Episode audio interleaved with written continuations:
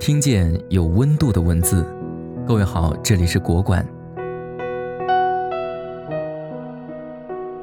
梭罗说：“多余的财富只能购买多余的东西，人的灵魂必须的东西是不需要花钱购买的。”不久前，日本政府观光局也公布了2015年海外游客访日的一组统计数据，其中中国游客从人数到消费额都位居榜首。二零一五年访日中国游客四百九十九万人，共计消费一兆四千一百七十四亿日元，约合人民币七百九十二亿元，人均消费二十八点三八万日元，约合人民币一点六万元。人多势众、购买力强的中国游客，因此在日本也留下了“爆买”的美名。现在，日本的商家一看到说中文的人都双眼炯炯发光。每一位中国游客都是一只可以自行移动的钱包，塞满了钞票和购买欲，正鼓鼓囊囊地朝他们奔过去。与之相反的是，日本却正在出现越来越多的极限民。所谓极限民，源自英文，意为极简主义者、极小限主义者。它的特征是舍弃一切可有可无的东西，只保留极小限的生活物品。极限民们的理念是最小限的物品，最大限的幸福。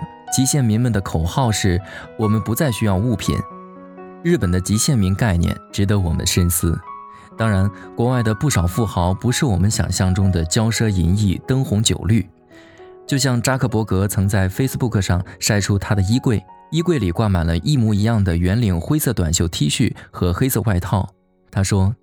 我尽量不做任何对于社会毫无贡献的决定。其实这是基于心理学的理论基础的。每天决定吃什么、穿什么这类小事，不断重复就会消耗能量。在日常生活的小事上消耗能量，会令我感觉到自己没有在工作。只有提供最高的服务，将十亿以上的人联系起来，才是我更应该做的事。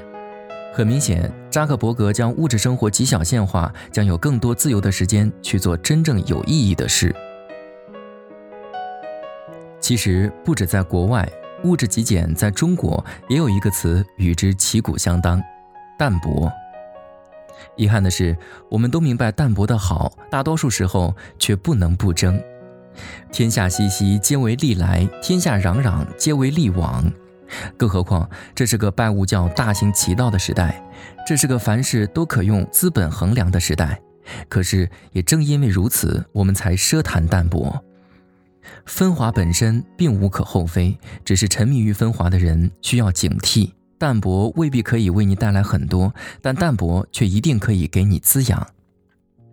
等到有一天，我们可以将名利和淡泊一视同仁，能欣赏浓烈，也甘于平淡，才算真正到了境界，也才算明白了什么才是我们最需要的。